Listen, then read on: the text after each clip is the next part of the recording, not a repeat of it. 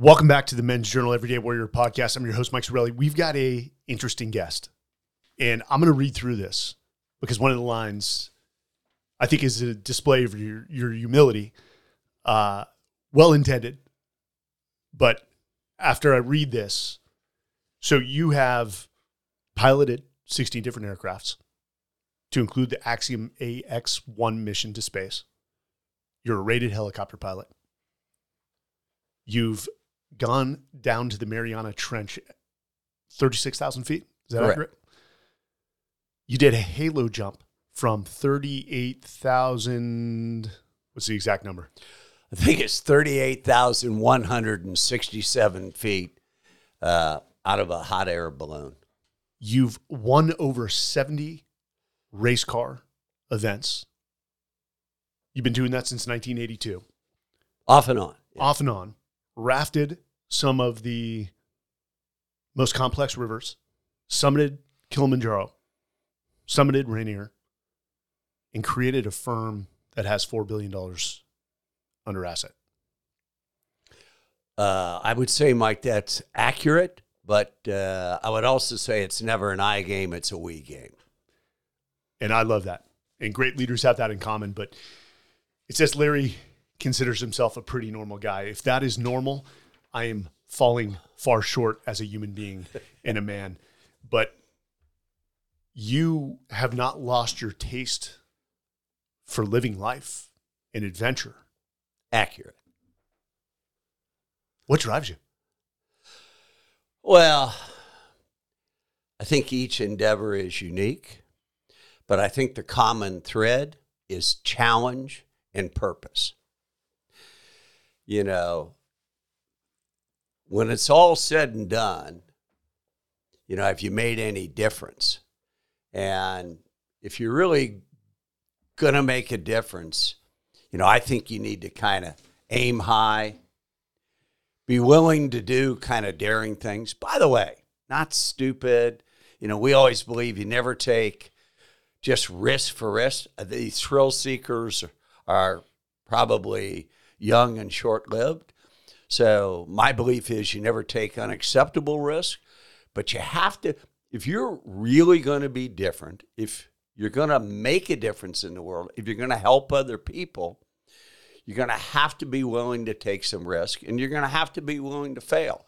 You know, I I think we think that that's the first step in the process to uh, to success. I love, and I, and I found this in the research, he only embarks on adventure, adventure if he can do it safely and successfully. And I had a guest Yep. on who does the big wave surfing out in Portugal and, and he climbs mountains. He said, I seek challenge, not danger. And Yep. I know for a lot of people, they, they think, oh, he's just a, a thrill seeker. And it's amazing as you get more of these under, under your belt, you are able to mitigate risk to the lowest level possible without ever eliminating it. You can't. I think you're completely right. And given your background and expertise, you understand that. That's part of the reason why you're still here today, you know? And and yeah. And so experience and some wisdom certainly is beneficial. Like on the Alpha 5 project where you, you know, we took a team of 5, four Air Force pararescue, immensely talented PJs and one amateur, that would be me, and built a balloon, the biggest that's ever been built in the United States, flew the thing to 38,000 feet. By the way, there's very good reasons why nobody's ever done that before and not likely to do it anytime soon. And we were able to do it successfully. First defined as we got back on the ground safe. So, yeah, experience and thoughtfulness and people. You know, we always believe in the three P's. You got to start with the right people. You got to have a plan. And then you really got to stick to the process or processes or systems. And that's, I mean, the reality is, you know, we did the Alpha 5 project, I think in part why I'm here, to support Special Operations Warrior Foundation, which I know, Mike, you're really familiar with. Tremendous organization, that has supported over 1,500 families of special operators who have made the ultimate sacrifice. And, you know, as I look back on that, I think ignorance was an advantage. we didn't know. I'm like, started talking to these guys, and but fortunately, because of them, not me, we were able to plan it and and with the right people and pull it off. And you guys did. And yes, I am a fan of the Special Operations Warrior Foundation, run by a good man Clay Hutmacher. And uh, my, my, personal favorite is you have you've gotten to know Sean Corrigan. Sean Corrigan, absolutely great guy. He the first time I met him was at a Special Operations Warrior Foundation event. My wife and I were sort of out of place because the, they had a smaller event before a bigger event. It was all generals, not really uh, the uh, the crowd I hung with or uh, attained that rank. And he was so sweet. He came up to me and introduced himself, talked to my wife, and he's, he's telling stories because I'm going somewhere with this. I start to realize who he is because he was a little bit of a legend within the JSOC community. And he steps away for a second, and I look at my wife. And I'm like, "Oh my god, that's Sean Corrigan." Now I know who he is because he's what Sean is. I think five seven. I'm not trying to undercut him. He, he's a smaller man. And I looked at my wife and I said, "That may be tall. He might be shorter than that." Sean, I've got nothing to respect. I looked at yeah. my wife and said, "Don't don't think a small package isn't lethal." Yeah. That is one man I would never, and he's the kindest. It goes yeah. to I always talk about the most lethal warriors are the kindest, the most empathetic and respectful, but they have the ability to turn this switch and dial sure. down the empathy and bring the pain to those that uh, deserve it. Um, I've got one question before I want to go back into your your background uh, and upbringing. Who do you hang out with? I, who does a man like you hang out with? Who do you surround yourself? Because I'm a we are big believers in the everyday warrior of tribe and iron sharpens iron. Yeah. So real people, and I don't really care what your background is. I don't care about what your pedigree is. I don't really care when you, where you went to school. I don't really care what your title is. You know, first and foremost, are you a real person? You know, what does that mean? I mean, you're genuine, you're authentic, uh, you have integrity, you have ethics, you know, kind of the fundamental things. And I think you can learn. I love to learn. And I think you can learn so much from so many different people. And elite people come from all walks of life. I'll give you just one example. I'll digress for just a second. At our company, we have a partner program. And what's unique about it is I think you know we're in the real estate investment business. We operate in 19 cities around the United States. We have 450 associates. We have 71 people who are partners. A couple of them are groundskeepers. Keep in mind, those are the people who pick up trash at an apartment community, but they are exceptional at doing that. And when I say a partner, they're a full equity partner, which means they share in all the profits from operations, sales, tax benefits, everything else like that. And I think those are the real people, and I think those are the people that I suspect you would tend to hang out with. Amen. Amen. It, it, groundskeepers, that's amazing. You ever heard the story, and I'm sure it's fable, about Lyndon B. Johnson when he was visiting NASA and he walks by a custodian, uh, black man, and Lyndon B. Johnson says, "What are you doing, old man? How you doing?" He said, "I'm good, Mr. President. Just trying to put a man on the moon." Yeah, that's great. That's no, I have not heard that story, but yeah, is is that'll right tell down. you something about somebody. It does, and that, that his mindset was, regardless of my role at NASA, uh, he he had the mindset if he was contributing to that uh, that mission, which is sometimes hard to convince in people. And you said people, plans, process, and systems. Man, the people part is the hardest. Well, anything worthwhile doing is hard. Absolutely. And so, but that's no excuse. And by the way, you know, we've talked about COVID and during that period, oh, you can't find. Yeah, I get it. It's always hard, in our opinion, to find exceptional people, but it is never impossible. But you have to be willing to be incredibly disciplined to the process, and you can't compromise. I mean, if you're going to really, I don't care what it is, if you're going to be exceptional, military, business, not for profit, you name it. If you're really going to be exceptional, you got to be truly, underscore the word, truly different. How do you start that? You start that with the right group of people. Fill the bus, the rest happens. So you guys are based out of Dayton, Ohio. Is that accurate? Yeah, believe it or not. We, hey, the flyover states. I'm, I'm convincing my wife once we, because uh, you know, coming from the Bay Area, I've seen this movie before. The property value will go up. All the New Yorkers and Californians are moving here. Yeah. And I said, baby, we are finding a Tulsa, a Dayton, Des Moines, Yeah. and we're going to go make our dollar stretch far. But are you an, uh, uh, an Ohioan? Yeah, I moved to Ohio when I was uh, 10 years old. And uh, so, yeah, I would say I am uh, Ohioan. And I think you're completely right, by the way. The Midwest is really misunderstood. You know, we've had the good fortune to operate like Austin, as I told you. when I I love Austin. We've been here for about 12 years. We're in Denver, Phoenix, Tampa, Fort Lauderdale, Charlotte, Nashville, a lot of what you would call really high profile lifestyle cities. And by the way, they're all great, but there's a lot to be said for the heartland of America. Absolutely. What uh, what did your parents do? What was what was the family like? Yeah, so my father was uh, former military for a period of time. He got out of that. Uh, he, it's an interesting story.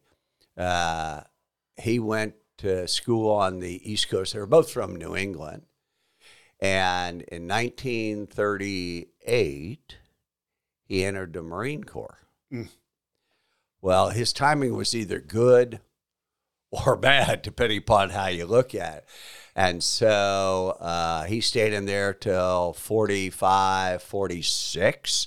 So he was there for multiple, you know, world renowned campaigns. He was at Guadalcanal, other places. He has a silver star, two bronze, three purple hearts. Uh, and, and, but he would never, you, you may know this by some of the older gen, they, he would never talk about it even if you ever asked him. Kind of a little bit before he died, he'd talk a little bit about it. But if you said, Well, tell me all about that, honestly, I cannot. It was honor, duty, and service. And he ended up staying in the reserves, left there as a lieutenant colonel. Personally, I think he should have stayed in the military. I think he would have been phenomenal in the military. But uh, I think my mom, his wife, kind of said, "I'm not staying in the military for." Uh, well, as you know, I mean, you did it. For the spouses, my opinion, hard life. The unsung heroes. Yeah. Because selfishly, we Yep. want to go over there, Yep. and then you leave them with everything, potentially kids, Totally agree. with the anxiety of is my loved one going to come home? And Yeah. I, I, I don't think I could ever truly empathize with that until I got out and started to look back and say, "Oh, damn, I put it, I put her through that." Yeah. and unfortunately it ended in a uh, failed marriage for me two amazing kids but uh, there were definitely things uh, i would change how, how was the transition for your father I don't know because he never really talked about it, but he became pretty successful in business, worked for a company, rose to be like a senior vice president, and and uh, but I think his real calling and his real love was the the military. In the marine corps. Yeah. yeah.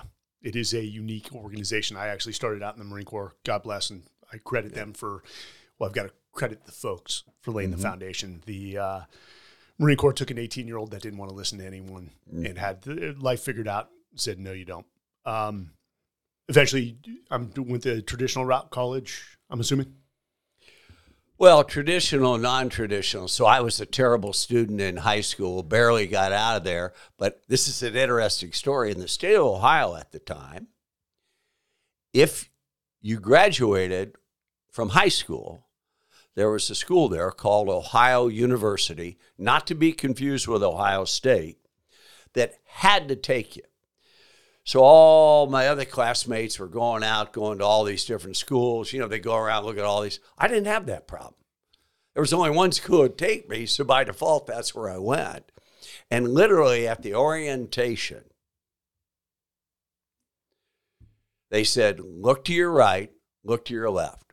One or both of those people will not be here at the end of this freshman year.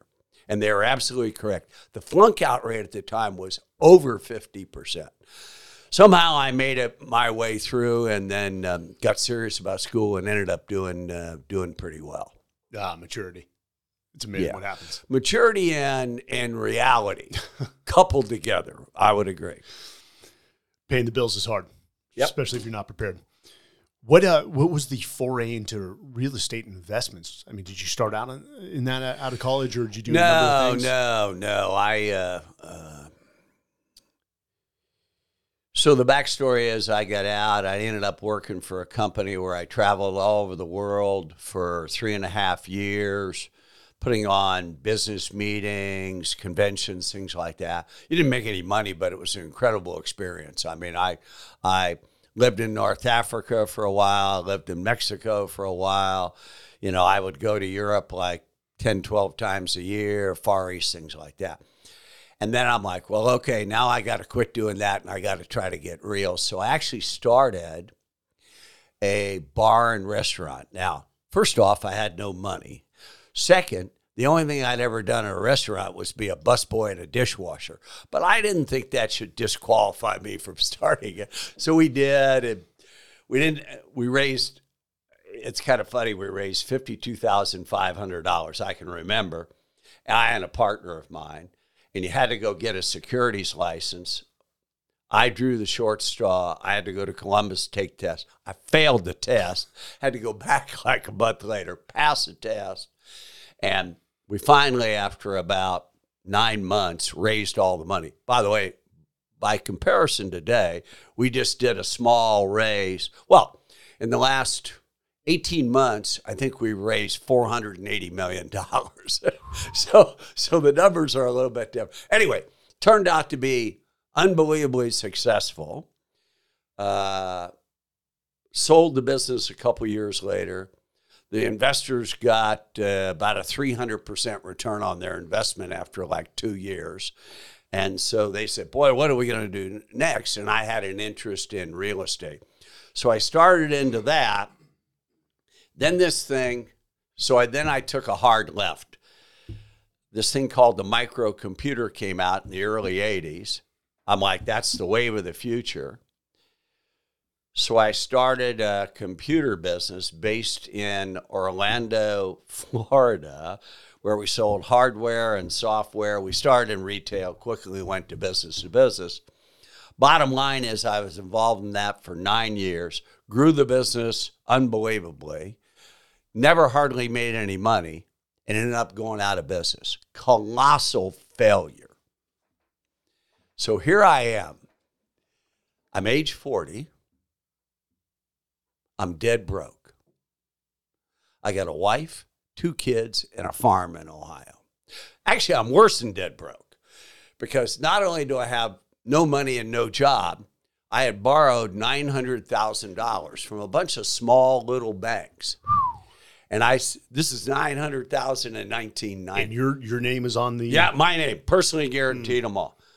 And so this is about doing the right thing, regardless of the adversity. And so I said, somehow, some way, I'm going to pay them all back. Four years later, I paid them all back, and we had started the uh, real estate investment firm. And as they say, the rest is history. That's a rarity these days. And the reason I say that is a handshake from where I come from is as good as gold. It's going to get done. Completely agree. In the business world, I found, I mean, we've had clients that just skip out on invoices. Well- Unfortunately, you're very accurate, but it doesn't make it right. The reality is, at least at our shop, our firm, if you tell somebody you're going to do it, even if it's a huge mistake, we're going to honor that commitment. And there, we've made multi million dollar mistakes because we verbally committed to something that we should have done more research. Fortunately, there haven't been too many, but you know, we have five core values. And the number one thing is do the right thing. And as you know, the vast majority of people, they know what the right thing is. The question is, are you going to do it? Especially if it's difficult or painful. For us, that's just a non negotiable. I love that. And, and I, I believe that once people understand your character, it's almost like the superpower in business. Completely agree. If you're really playing, one of our other core values is always think long term, not short term.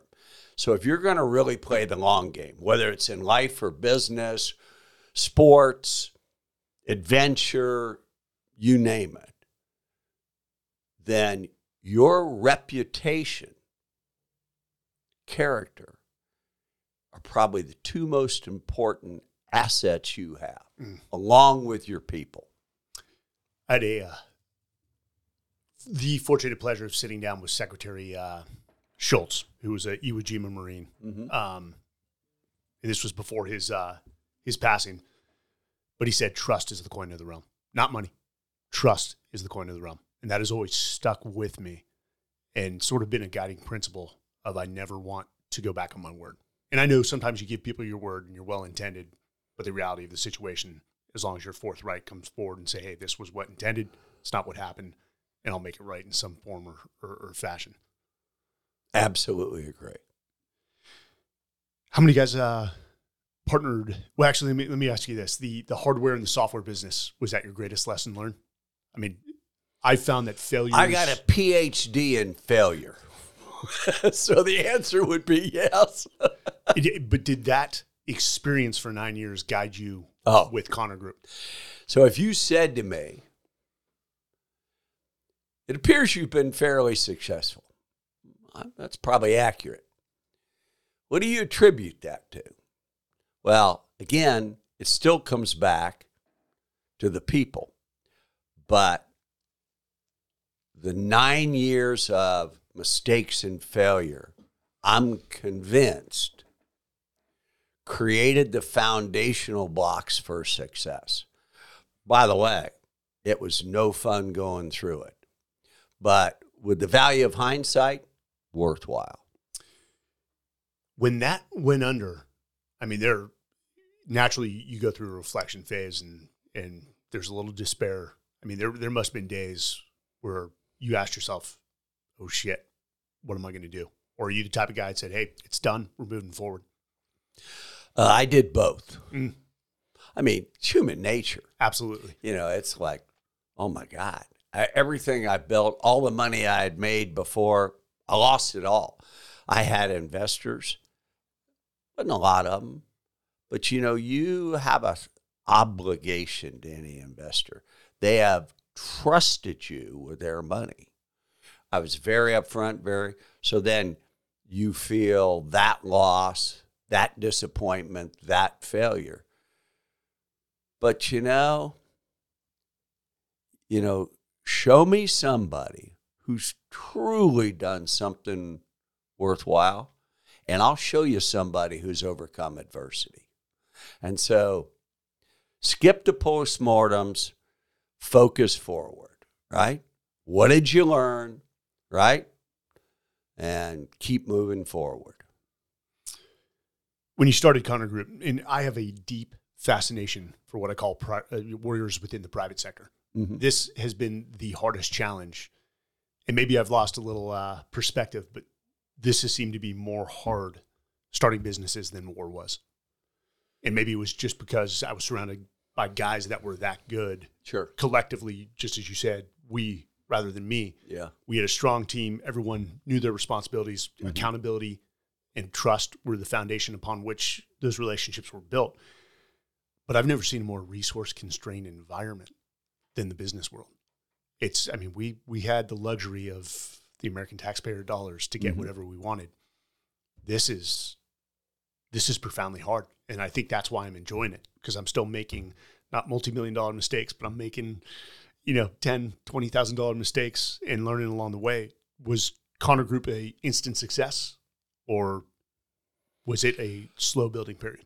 Well, no, we had a lot of success, but you got to remember we had a decades of failure to to build on. So, so yeah, we we uh, And I think a lot of times, it, by the way, you're completely right. Starting a business is incredibly rewarding, Mm. but it's incredibly difficult. And frankly, it's not for most people to do. And so if you don't have true grit, and we define that as passion, determination, resiliency, okay? If you don't have that, you're probably better off not starting a business. I don't I don't care what type of business it is. But it can also be incredibly, you know, rewarding. So yeah. And the other thing that I think is that people tend to overcomplicate things. I think brilliance can be simplicity. So you have to have kind of a razor vision about where you're at and where you want to go. You need to be what we call narrow and deep, not wide and thin. And you got to have that right group. By the way, it could be one or two people. You were fortunate in that you had a t- team of really talented. By the way, my experience is when you got this team of really talented people and you're going to do the impossible, because of this group, it's not as difficult as it would appear to be. Do you agree? Oh, I agree. Yeah. And we didn't always get along. Yeah, I'm not saying those. We Yeah. we had a, a common love for one another, but when you put strong personalities together, they don't always get along. They don't always agree, but teams have a way of figuring it out. I think though, yeah, I agree. But at the end, I believe you got to have kind of alignment and you got to be in sync from a fundamental Mhm. philosophical and belief standpoint. If you have that, even though you can argue and disagree, you can still when you're in the midst of the mission, the mission can be business, military, sports, whatever. That will carry you through if you have that fundamental. If you're not aligned, uh, that's probably going to be a problem. And you, you took the words out of uh, out of my mouth. I mean, the thing about that's easy about the military is alignment towards a mission is not hard, and it's been ingrained in you. Yeah. And regardless of personalities, we knew what the objective was. We knew what the desired end state was or the goal. And guys were going to get there one way or the other, whether it was your plan or my plan. Eventually, guys got around that. Um, Larry, you know, you, you brought up starting a small business. Uh, and I'm, I'm, I'm going to sort of paraphrase. I think something like 90% of businesses go out of business before the five year mark Accurate. be beyond the you know product market fit and, and all those things from a people perspective what what have you seen again you basically have a phd at this point uh, what is the one thing that goes wrong with those companies that don't make it because some of them have great products or great services Sure. but they just Yeah. they fail It's actually two things, but they're kind of the same people and culture, or culture and people. If you have those two things, people who are, we just talked about, truly from a philosophy, belief aligned, and then they uh, possess certain what we call core personality. We hire based upon core personality traits, by the way. We don't really care what your pedigree is. We don't really care what your background. We don't really care where you went to school. By the way, depending upon the the the the, the role you're going to play, do you have some knowledge and experience? We agree. And so for us, we have kind of what we call the big six. If you really have that, keep in mind, I've never said a word about money. If you really have that, you really have a chance. If you don't have that, you're going to be in the 90%, at least in our opinion and experience. We often say well i mean it goes back to the uh, it's, it's like the pareto principle 80-20 or the powers law an exponential amount of your results are driven by a small percentage of your people that's that's true across any profession that's true across any industry regardless of what you do but you know it's you, we, we, as you're saying this i'm thinking of herb kelleher who used to say we don't hire for experience or skill. We we hire for great attitudes. If you have that, we can teach you the rest. Mm-hmm. And there there is within technical roles a degree of experience that you have to bring. Yeah, and look how phenomenally successful Southwest was with a key thing, radically different model. That when he started, everybody thought he was nuts. When they tell you you're crazy, you can't do that, that's impossible, there's a good chance you're on the right path.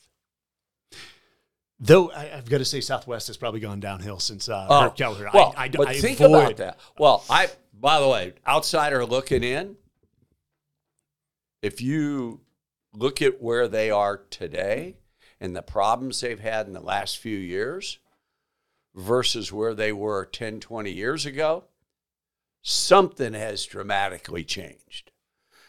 And Herb Kelleher is not there. So, he did an amazing job. Which goes, you know, you brought up people and culture, and what I'm holding right here is a culture book, which one of your people sent out to me, the Connor Group. Mm-hmm. This is a total of. It's a quick read. it's a quick read. Yeah. 98 pages, talking about people, systems, communication, planning and meetings, leadership, failure and mistakes, accountability, problems and solutions, decision making, habits. And I love this one, kids and community partners, which we'll, we'll get to that. But Sure. I want to read some of these leadership nego- uh, non negotiables. How long did it take you to write this thing? So, 15 months. I and another fella. Uh, credit the other fellow, Ryan Ernst, with doing the uh, bulk of the work. And really, what it is is a compilation of all the things that we've learned, experienced, failed, changed.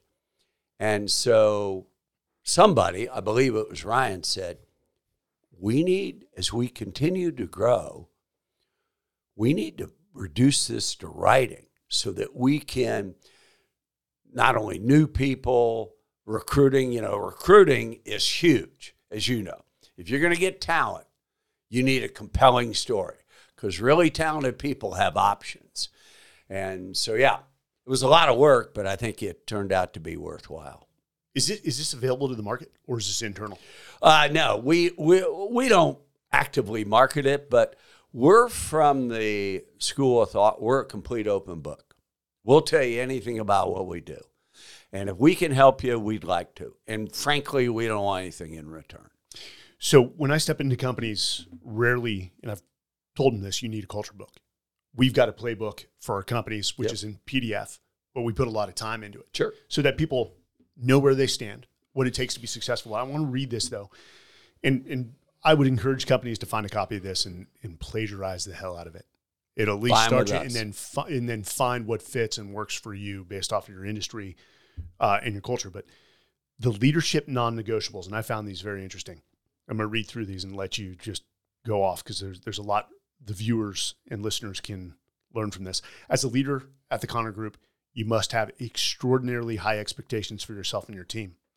Give honest, direct, and clear feedback. It's the right thing to do, even though in this world, directness is now sort of seen as, uh, I guess, non empathy.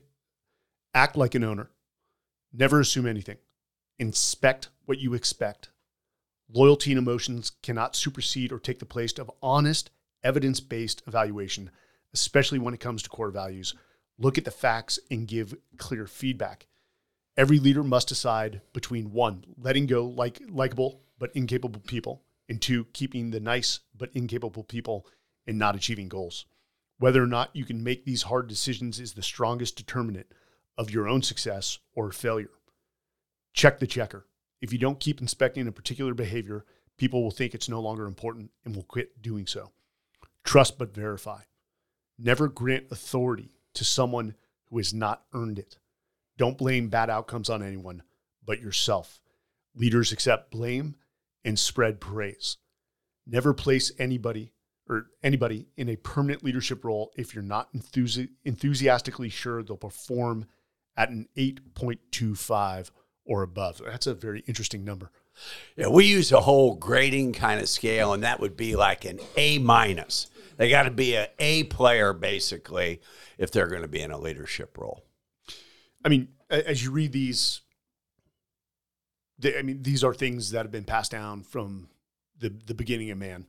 Um, but these are, I mean, they seem very direct up front. They are very direct. And that's why we tell people our place is not the place for most people to work, but it is the best place for certain people to work. And we live by those. I mean, if you go, well, are you selective in those? The answer is no.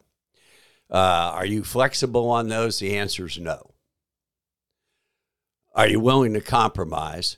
That would also be a no. So, High expectations, high standards. mhm. I mean, it seems like across this nation, not getting into the political realm, we've lowered our standards for American citizens. Look, and I'll give you an example. Oregon, I don't know if you remember this when it was mid-COVID. Partly this this law went into place for uh, for COVID and, and students being remote, but basically students didn't have to pass classes in order to get a high school diploma. Well, I'm not familiar with the Oregon, uh, but if you're asking my opinion about standards, I would agree that, and by the way, whether it's Republicans, Democrats, Mm, whatever, mhm. that there certainly are people and there certainly is mindsets that standards and accountability and expectation. And you brought up a good point earlier. Clear, honest, direct. By the way, it should be constructive. Mm. They may not like it, but constructive.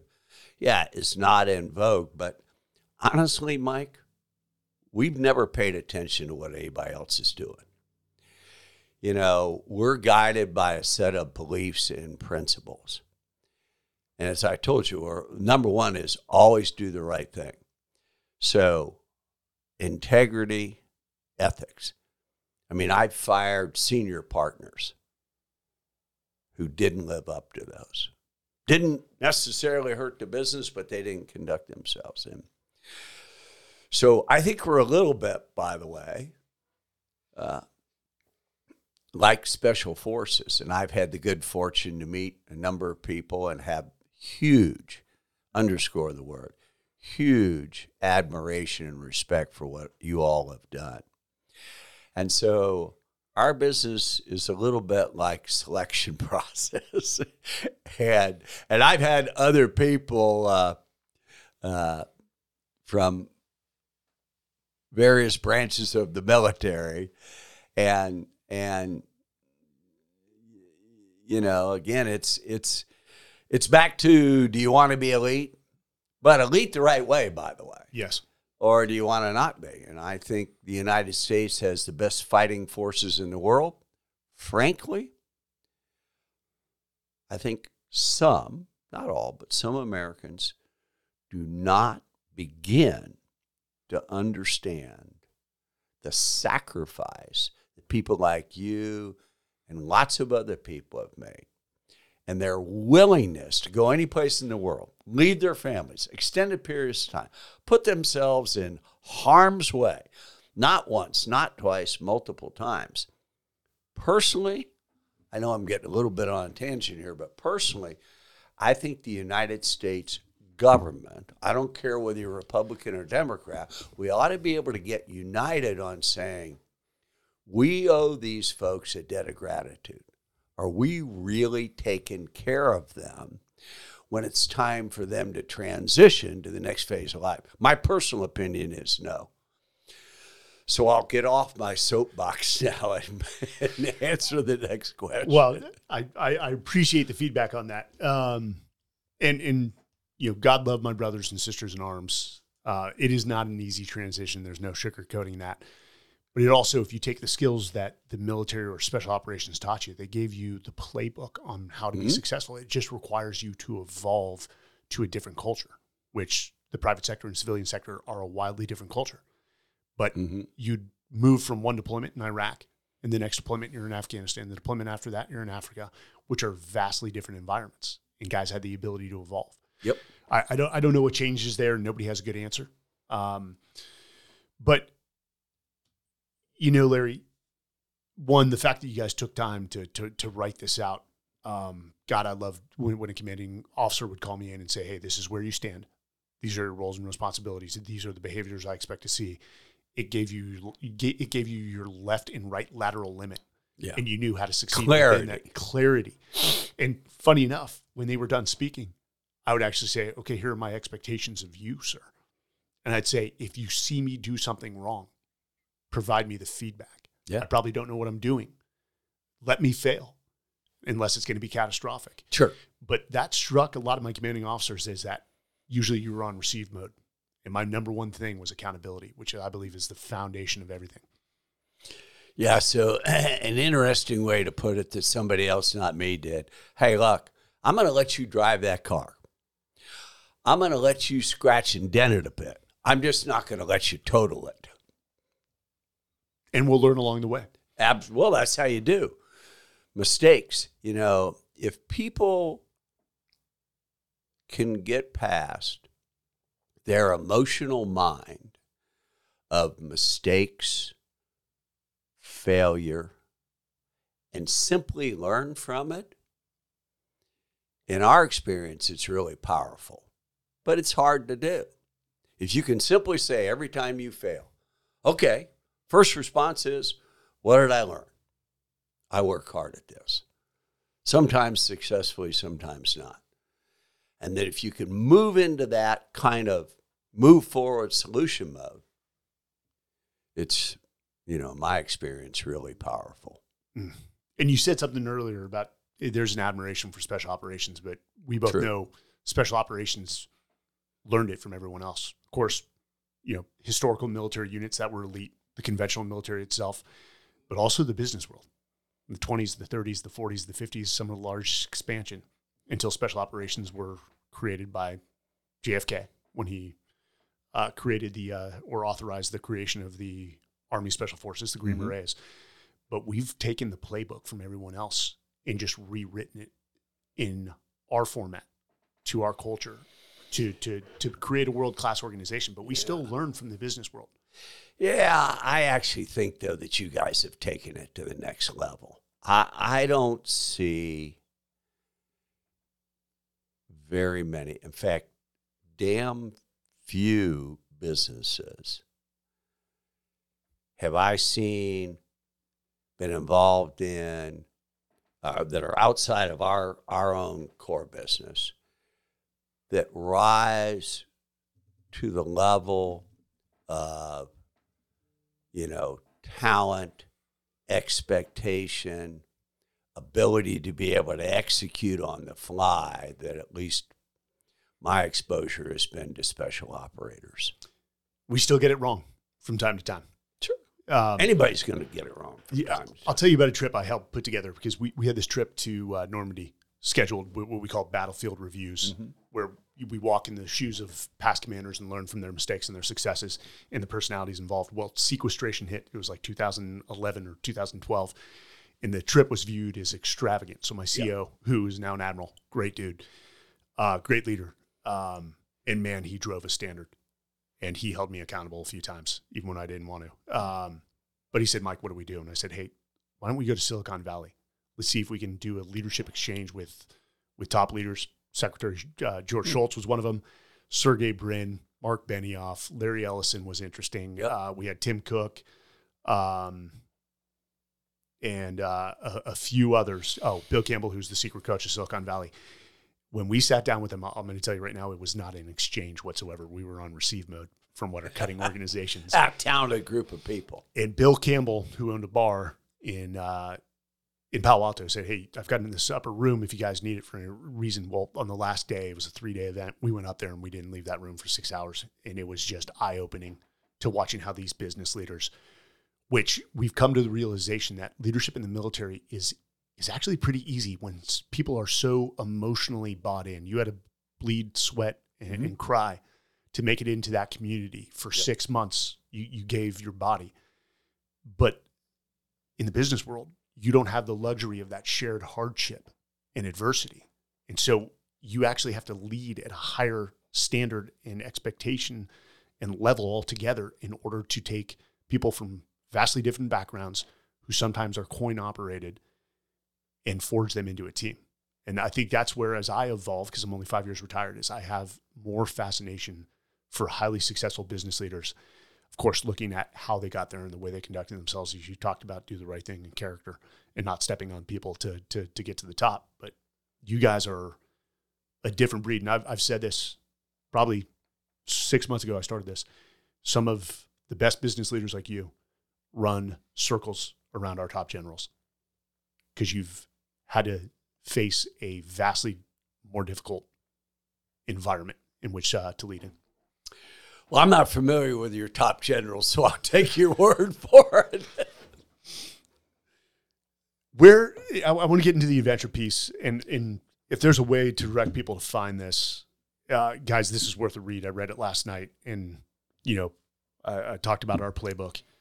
I'm blown away. Uh, but this is also 40, 50 years of of work experience where I'm I'm only five years in the private sector. Where did the adventure piece start? Was that something when you were young? Were you always seeking challenge?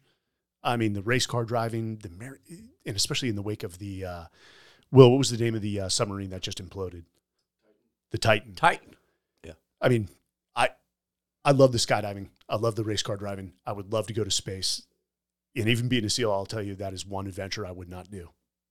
Where where, where did where did this yeah, start? well, the Titan was a tragic event because of my uh, research dives I did in the Mariana Trench. We did three of them. Uh, that was, in my opinion, completely avoidable. You had an experimental sub using carbon fiber. Even I, as kind of a rookie, would know that's not something you're going to use. Uh, it did not get DNV certified. That's huge. That's a Norwegian company. It's very expensive, takes a long time. But here's a little known fact.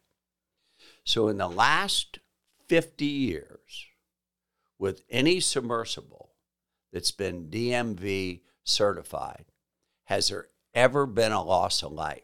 no the kidding. answer is no, not once in 50 years.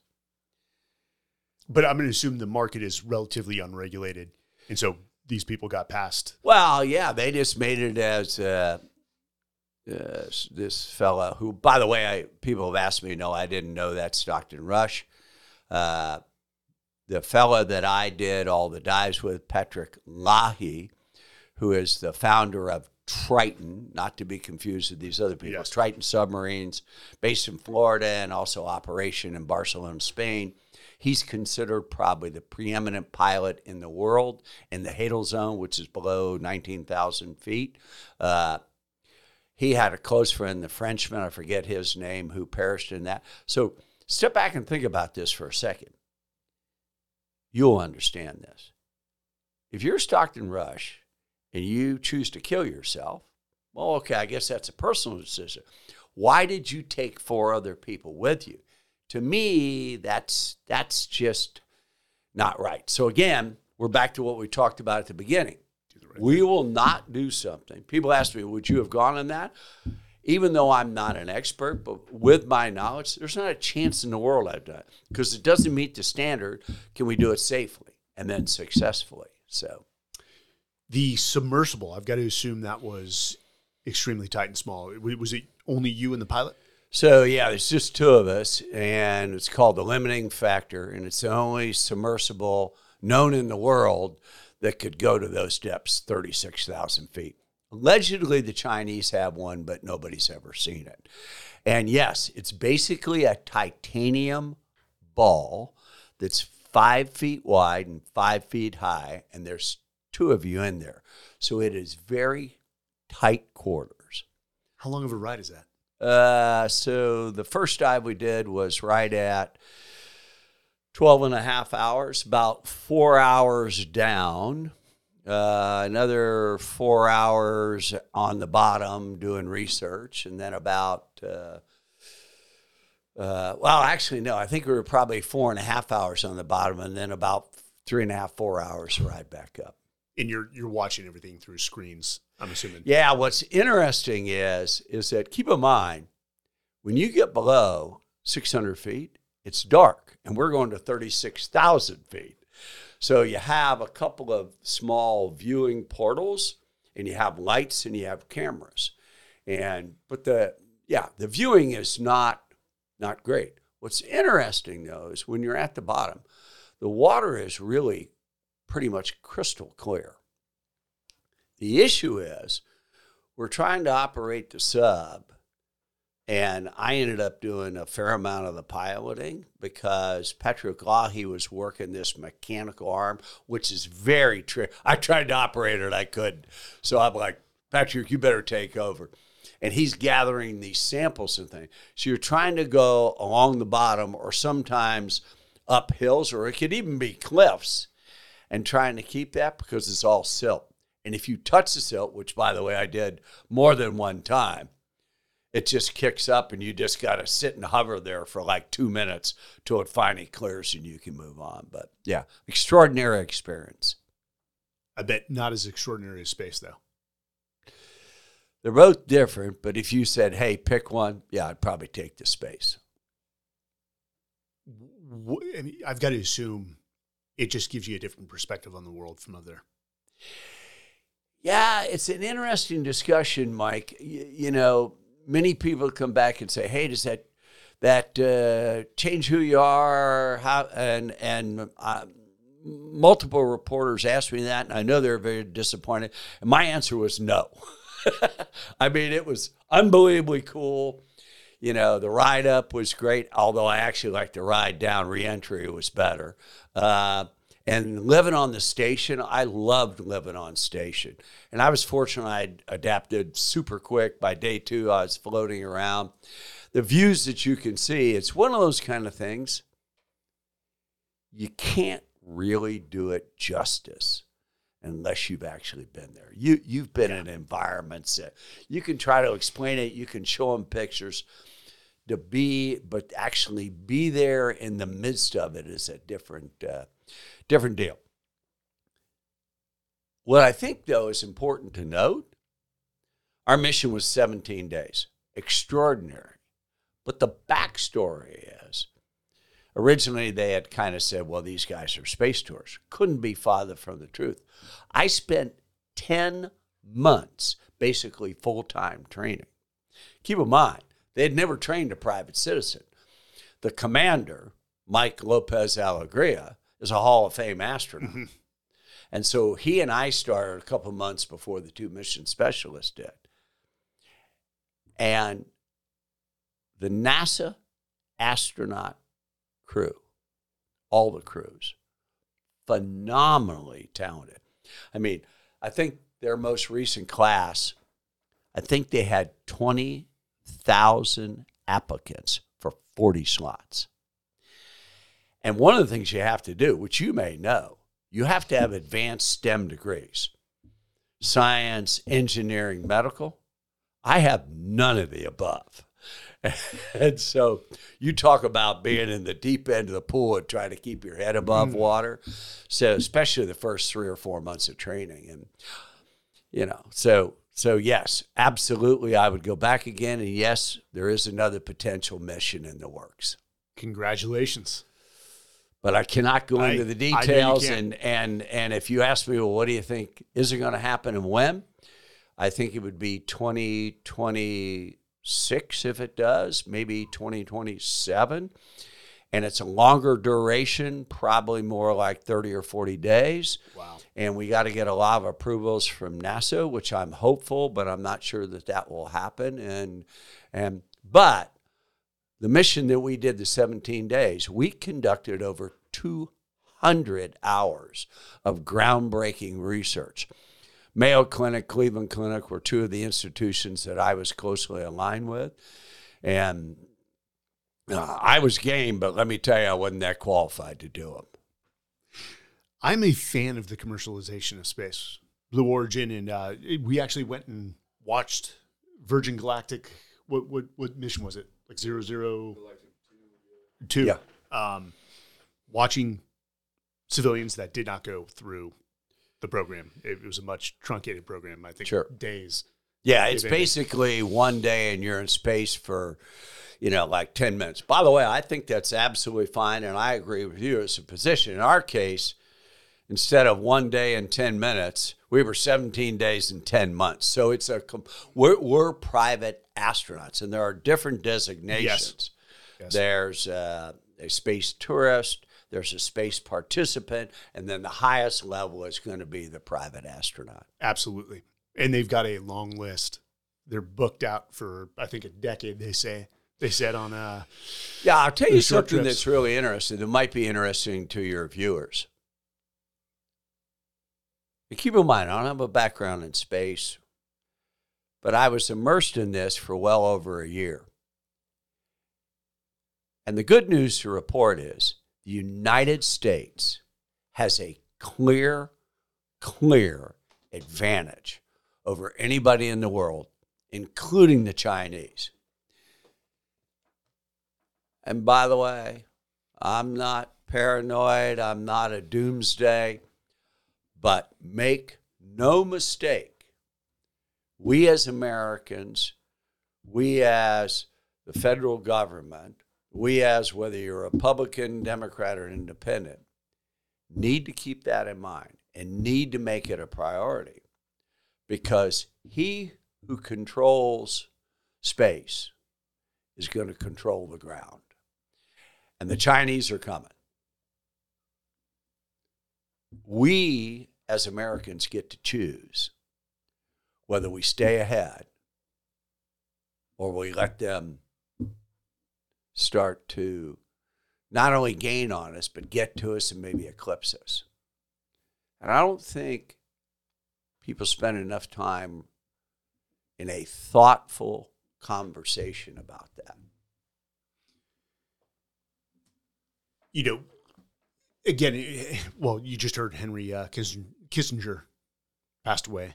uh, I did. I saw that earlier this morning. I remember him and uh, Ray Dalio were, were talking about, you know, one, he said post World War II, we were the economic superpower, but he Mhm. said that could never be maintained by the way the, the, the market it just evolves. But he said we were the clear leader of the leaders of the free world, and we've ac- acquiesced that in ways. But um, I think people are slowly starting to understand the implications of China taking over as the leader of the, and I wouldn't say free world, of the world with a very different uh, mindset.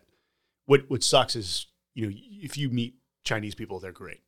Chinese people are Mhm. great. It's the regime Sure. that is very aggressive and, and is seeking world domination. And quite frankly, if we don't hold that line, who else will? Who else will? Yeah, well, I think the good news is the United States, correctly so, is still viewed as the defender of freedom and mm. the world leader. And and and and we're not perfect, but in a very very positive. But I, I'm a little surprised. I had the good fortune to be in Ukraine in August and be at the kind of front lines, way far south, and and and and by the way, I, I don't have a military background, so this is going to be a civilian's opinion. But I met a number of soldiers. We were embedded for a day or two. A number of people. I mean, you know, the, the the folks in the towns and the villages and things like that, and the resolve that they have. And their message to me was: keep in mind, I wasn't really here to represent any government body or anything else like that. Is we do not need your soldiers. What we need is your support. And specifically, what we need is munitions. We need artillery. We need missiles. We need F 16s. If you arm us with that, we will beat the Russians. And I'm absolutely convinced of that. And they will tell you this is the fight of their life, Mm. that this is basically where you have to draw the line. And what disappoints me is, again, Republican, Democrat, whatever. Do you honestly think that if Putin was successful in Ukraine, he's going to stop, there. there? So, isn't it important not only for our safety long term, but all our NATO partners to get in this for the long term. I know it costs a lot of money, and and yeah, I, I you know I personally think we live in the best place in the world, and I think we're wildly fortunate, and I think some folks understand that, and unfortunately, some Americans do not. Multiply our problems by five, we're still the best nation in the world. One hundred percent. Yeah. Uh, no, it's good to hear your perspective on on Ukraine. I, d- I do believe it is a line that, if crossed, could potentially lead to World War III as you draw in the NATO partners. But in the same regard, you know, talking about accountability earlier, we need our NATO partners to step up at a greater rate because it seems like the U.S. is the purse strings for all of this, and and that's where I think a lot of people are getting frustrated with accountability of how taxpayer dollars are spent. And and yeah, from an outsider looking in, I would agree that I think at this juncture, U.S. is uh, footing a disproportionate share of the bill, and some of the Well other said. people, especially live with countries like Germany and France and Great Britain, should should should pay a little bit more of their fair share. I think. and that's the way it's been for decades. Uh, I do want to get into Alpha Five. You know, we had uh, Jacob uh, Centeno on. Yeah, Um, I know you got to know him. He's, Great person. He's, he's Great an kid. amazing man. uh, an amazing young man. Amazing. Uh, so Alpha Five, you've seen the world from space. hmm The, the highest I've gotten up to in my military days was two four nine nine nine, and I know they they bracket it into like two four nine nine nine, two nine nine nine Yeah. nine, thirty five thousand. Yeah. Uh, did you see the curvature? Yeah, you can see when you're. Keep in mind, what's different is we weren't in an airplane. Mm. We're in an open basket, so there's no portals. There's no there's no obstruction, and so you're up there, and the view. Keep in mind, we launched basically right before dawn. It is almost like surreal. And if you've seen some of the pictures from up there, and you can see the curvature, and then we had some contrails, and th- yeah, I mean, it's like, it's it, again, it's one of those things, you know, you really can't do it justice unless you've kind of been there. I've got a 42K coming up during the eclipse in, uh, I, I, I guess Arkansas is one of the primary locations that they run this. So 42K on April 8th. Uh, so excited for that one. Not only do we get to jump from that altitude, but we, we're doing it right during the eclipse, which I think this one happens every 200 years. Yeah, my reaction is that'd be an unbelievable opportunity so long as you can do it safely. I can tell you if you and if you saw the one picture, I'll have Rob Diegas, our jump master, who's who's still active duty, uh, PJ, and he works with a lot. Like he works with SEAL teams and and lots of people. Yes. and and Rob will tell you, and I have huge respect for Rob. And to a large extent, we were successful because of Rob's talent and commitment. That you're right at the limit of safety, and so yeah, I'd cross all the T's and dot all the I's if I was coming out of an airplane at forty-two thousand feet. Which, you know, you bring up a, a, good point. The, the phys techs are extremely important No uh, question. in, in what equipment you're using and making sure that you're following the ground. Well, how did you guys? Did you have to do a ground breathe for 45 minutes to an hour, or since you were rising so slowly? Oh was- no, no, no, no. So so we did a pre-breathe on the ground. We actually started 90 minutes There before. So we were building a big margin Mhm. of safety. Mhm. And then we had some problems on the way up. Uh, so at 30, about 33,000 feet, uh, the uh, valve on my O2 mask froze. About the same time, I didn't know at the time the pilot, uh, Shane Walls, immensely talented balloon pilot, his froze. So you can breathe in, but you can't breathe out. And so our O2 technician, Ted Smith, was, I'm trying to give him the signals. You know, you can't talk. I'm trying to give him the signals like, okay, I'll no go. And so I'm kind of fidgeting around and, you know, we're, we're kind of sitting up. So I got down in the balloon. Somehow it got a little bit freed up, but I'm like, oh, this is a problem. I'm at 33,000 feet and I can't breathe. Well, probably the only solution is to leap out right here and try to.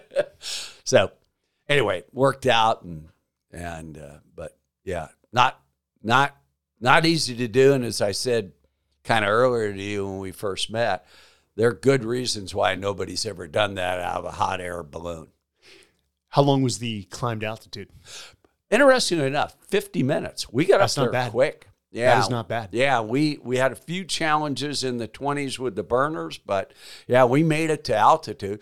And our objective was really 35,000 feet.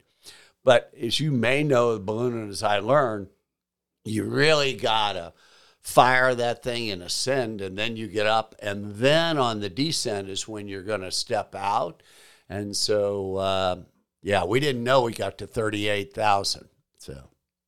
That is yes, exceeded what you wanted. And that's that is a great pick. That's beautiful. Yeah, that that that's that's it right there. So, and let's keep in mind, I mean, that's the challenge. Mm. But equal or more important is the purpose. And that's the Special Operations Warrior Foundation, which has been around, as you know, because you've been involved for 40 years.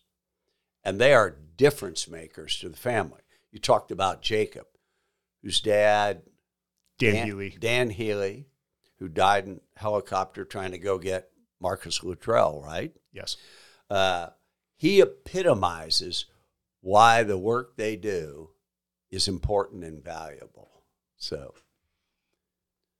Well, that is an experience, and it's just the beauty of the terrain, oh, oh, that view. yeah, I mean, and to think people, you know, yeah. most airlines don't fly at thirty-eight thousand feet. No, no. So we're looking down at airlines. Fortunately, there weren't any in the vicinity. And I'm- I'm sure you guys had a- ATC and the Ross. FAA did a great Yes. job in helping us out. And we worked hand in glove with them over months before. You know, we spent a year in the preparation. I had over 90 jumps just to get prepared for doing Mm-hmm. this. And and we were on the New Mexico Military Institute campus, and they were phenomenal. Yeah. The people of Roswell, New Mexico, and specifically the New Mexico Military Institute were just unbelievably good. Again, back to your point, you can't do this alone. You know, we had a group uh, in the Alpha 5 directly involved 60 people, most of them military, most of them volunteering their time. And back behind that, we had FAA, ATC, the citizens of Roswell, New Mexico. So, I mean, it was a big effort. And that is one hell of a leap right there. Yeah, yeah, it's it's That's almost like screw it. Let's do it, fellas. Oh, and the thing that's interesting, you can't really see it here. We did first off, the first time we tried to all step off together. That was a circus. That did not work. And in that thin air, you know, I, I, I fly pretty good. And so Brendan Doherty uh, is kind of the biggest guy. So he generally was gonna, you were gonna chase the bottom man. And and we did one practice jump where all of us stepped off, and I think we were at 26 or 28,000 feet, and we never all got to him. So we finally changed it and decided that three of us would be together and step off. And how that three man coming off the platform works, we tried to jump up, but invariably our three man would invert. Head and so we'd all be back flying. Mhm. But what we found out was once we gained some speed, as long as we just held good form, it would come back right around. And so we finally said, screw it. It looks kind of wonky, but it's working. And so that's what we're going to do. And that's what successfully did. And then uh, Rob and Jimmy were the other two guys who then flew to us. it's you, you know similar to a lot of people that jump out, of helicopters because you really have no airspeed. Yeah. It's it's almost like jumping off a building, and you've just got to you've got to hold that position. Eventually, you pick up relative speed, and, and you're now Yeah. able to fly. But you know, that's, yeah, we uh, did a number of helicopter jumps prep. Yeah. They're fun. Yeah. They're fun. We used helicopters in Everest. I thought at first it was Really? going to be airplanes, but it was so we used the uh, katabatic winds off the face of the mountain to just Really? corkscrews until we got to about twenty five thousand feet. Wow. But I mean, it wasn't a long free fall because the ground was at seventeen five, Yeah. so it was pretty much a hop and pop. But uh, what was the uh, total free fall time? Two minutes and 10 seconds. Mm. And we, we opened at 4,000 feet. So we went 34,000 feet in two minutes and 10 seconds. Obviously, they're monitoring everything we did. We got up to a highest speed of 189 miles an hour in free fall. And so you guys hired an outside video as well. I'm seeing. Yeah, actually, that's Chris Peterson, uh, who owns and runs uh, Skydance in Davis, California. Hmm. He's, I think Chris has got like, I don't know, Yeah. like 10,000 jumps. Immensely talented guy. He was there to, yeah, do all the photography and, and be a resource. And yeah, super. Again, it's back to people in the team. Absolutely. Adding him to the team was a huge difference maker. That is a beautiful, beautiful view. Congratulations. And I know you guys raised a, to me, a substantial amount of money for special operations. Yeah. So the the the background of that is, we said, look, if we're going to do this, it has to be a purpose. We looked around at different organizations, came upon special operations were, and so we talked to them, and and so, you know, I'm from the school of you, hell, you may as well aim high. So I'm like, what would be a ridiculous amount to raise? And so I said, well, why don't we just try to raise a million dollars? Honestly, I had no idea how we were going to do that. And frankly, I didn't think we could. As of two days ago, we're at a million and 26,000. But the journey's not over. So, any of your viewers, we would love to have. It's a great organization. You know it. They do really super worthy work. And they have the ability to be able to expand what they're doing. But honestly, it takes dollars and it takes donations. So whether it's $10, $25, 50 or 100 every little bit helps. And uh, I believe, Will, if you want to do a check, I think it's www.specialops.org. Um, we'll confirm that right now. Yep, specialops.org. And look at that. Alpha 5 right on the uh, Yeah. the front cover. That is great. All right. or the banner. Um, but you know your philanthropy, and, we'll close it out here. Your philanthropy doesn't end there. You've always, throughout your career, given a lot to different causes. What what drives the the self desire to Sure. give back? So here's our view. If you've been fortunate in life, and we have been, we think you have both an opportunity and actually an obligation to help other people. And so our not for profit Connor Group Kids and Community Partners, we are really focused on under resourced kids locally, regionally, nationally. And right now we have about, and you're right, this is just one, we have about 24 active programs, uh, up to and including we started the first uh, private school in the state of Ohio, non denominational, exclusively focused on under resourced kids and looking at the total child. And it's a couple years in, and we're having a lot of success for that. And, and you know, I don't actually think, you and I had, we were talking earlier about success in business. I don't actually think there's any greater reward than to help other people. It fills the soul. It fills the soul. It's a much higher standard and sense of accomplishment than any financial gain. You know, and and this is not patting myself on the back. I've always lived by a theory of it's not about me. And when you're part of a team, it's not about me. It's and I'd always say it's it's about those guys right there. Um, I bought my first brand new car, uh, sitting out there, and Jordan, my wife, who's one hell of a woman, um, and not to be crossed, uh, says, "Hey, I'm so proud of you," and I'm like, "Hey, I, I appreciate that, but that's not about me. Yeah. Like that is a car. Ultimately, I need to make sure I, I, I leave you and my kids with a foundation to be successful. Yeah. Though it's going to require hard work, Yeah. uh, grit, resilience, determination, drive. Um, with that, and I'd love to close this question out. I mean, you've lived one hell of a li- uh, one hell of a life. You've got a long way to go. One of the things that I left the military was, you know, did I did I make make an impact? Mhm. Where, where I rephrase that is, when all is said and done, what do you hope your legacy is that you leave behind, not Sure. only for your kids and your family, Sure. but for the ones you worked with or the ones you impacted Yeah. through philanthropy? Yeah. We helped other people. That simple. It's no more simple than that. Amen. Well, Larry, I, I uh, can't thank you enough for joining us. Um, just in pure admiration of what you've done with your life. We got to get you on one of these legacy expeditions, uh, skydiving uh, expeditions. I think you'd love it. If you haven't been to Nepal, it is one hell of a place to jump. It was Uh, I soulful. would probably have interest. okay. All right. So at least we'll get one jump in. Larry, uh, all the best. Best wishes. And for all the Appreciate it. viewers, thanks for listening. You can find Larry Connor at the Connor Group. Uh, and again, definitely pick up this culture book if there's a way to find it. Uh, and guys, leave a review. Your feedback counts. It's how we improve, and we need your support. All right, guys. Till next time.